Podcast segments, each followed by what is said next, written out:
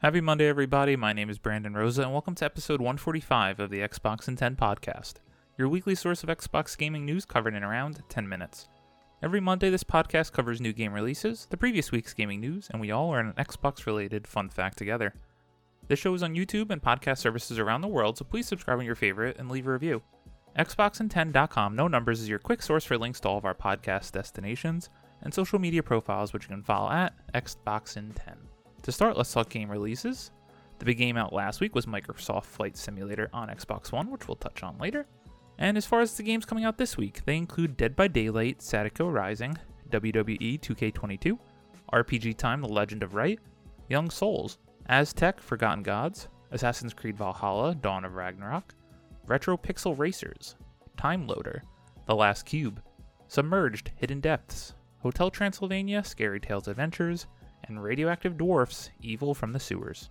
There was a big drop on Xbox Game Pass this past week. They included the following games. Available now on Cloud Console and PC, you can play Far Changing Tides, on Cloud Microsoft Flight Simulator, and Lightning Returns Final Fantasy XIII on console and PC. On March 10th, on Cloud Console and PC, you can play Young Souls, Lawn Mowing Simulator, Kentucky Route Zero, and the big one, Marvel's Guardians of the Galaxy. Go play that. Great game. Now on to last week's biggest news stories, and we have five to cover this week. Number 1.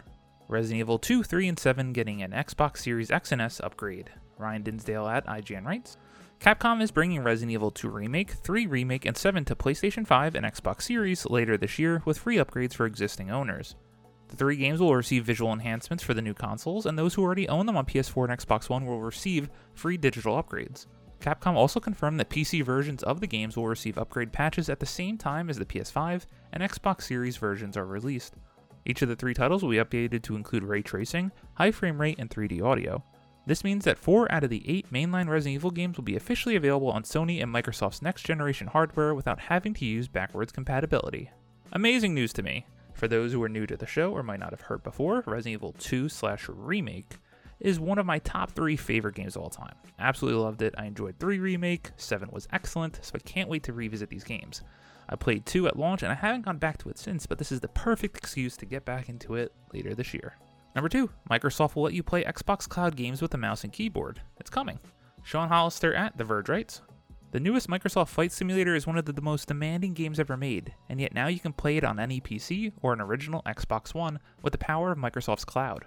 There's just one big hole. You can't currently play Xbox with the mouse and keyboard because Xbox Cloud Gaming only supports gamepads and touch for now. But according to Microsoft Flight Simulator boss Jorg Neumann, that's about to change. Mouse and keyboard control is coming. Neumann spilled the beans in a flight simulator video Q&A via Windows Central where he says it will be platform level support, meaning theoretically any Xbox Cloud game could offer mouse and keyboard control. Here's my transcript of the most relevant part. This is a platform level support so it has nothing to do with us. Obviously, mouse keyboard works for our sim, so the platform team is working on this. And no, I can't give a date because it's the platform team. I don't know their dates, but it's coming, and we're also talking about making touch work too. He also suggests that Microsoft Flight Simulator might support touch and even gyro control so you can tilt the fly when you're playing, say, on a phone. Quote, the gyro is actually very good. You can get yourself more into the experience of flying a plane, end quote, he says. This is actually really cool, that you can play a demanding game such as Microsoft Flight Simulator on a console that came out in 2013 Awesome to see this so more people can access an amazing game that is currently only available on high end PCs and next gen consoles in their full fidelity. Number 3, Star Wars Eclipse won't launch until 2027 2028. Report. Sean Carey at True Achievements writes Star Wars Eclipse, an upcoming adventure game set in the High Republic era developed by Quantic Dream, is at least five years away from being released, according to a new report. Quantic Dream's new Star Wars game was announced at last year's The Game Awards without a release window, though rumors suggested we'd see the title sometime between 2024 and 2025. Now, a new report from Xfire's Tom Henderson claims that because of staffing issues, we might not see the game until at least five years from now. According to Henderson, the reason why Star Wars Eclipse was announced so early so that Quantic Dream could attract developers to actually work on the game. Henderson's sources close to developers say that while the trailer shown at the Game Awards was met with a favorable reception from the gaming community, quote, it has not had the desired effect of attracting developer talent to the studio, end quote, and Star Wars Eclipse will now likely release, quote, around 2027, 2028, end quote. Lastly, VentureBeat's Jeff Grubb corroborated Xfire's report, saying he too had heard that Star Wars Eclipse had been pushed back. So, this isn't too much of a surprise, although even on the show I mentioned how cool this trailer looked. I love Star Wars, I've liked everything Quantic Dream has done, but I understand that these companies have to put these trailers out to try and attract talent, but it's so disappointing for us, the gamer, who have to wait now years and years and years to see anything from this project if it ends up even being real. Number 4. GTA 5, PS5, and Xbox Series X Remaster offer a mix of 4K, 60 FPS, and ray tracing. Michael McWhertor at Polygon writes When Grand Theft Auto 5 makes the leap to current generation consoles, PS5 and Series X in March, the newest version of Rockstar Games' Crime Epic will offer three graphic settings that will let players tailor their experience to their needs. On Friday, Rockstar detailed just how the PS5 and Series X versions of the expanded and enhanced GTA 5 will perform across those platforms. GTA 5's Fidelity mode is tuned for the highest visual quality and targets 30 frames per second. The PS5 and Series X versions will run with native 4K resolution with ray tracing enabled. On Series S, Fidelity mode will deliver upscaled 4K resolution. The game's performance mode is tuned for the most responsive gameplay experience and targets 60 FPS. On PS5 and Series X, that 60 FPS gameplay will run at an upscaled 4K resolution, while the Series S version runs at 1080p resolution.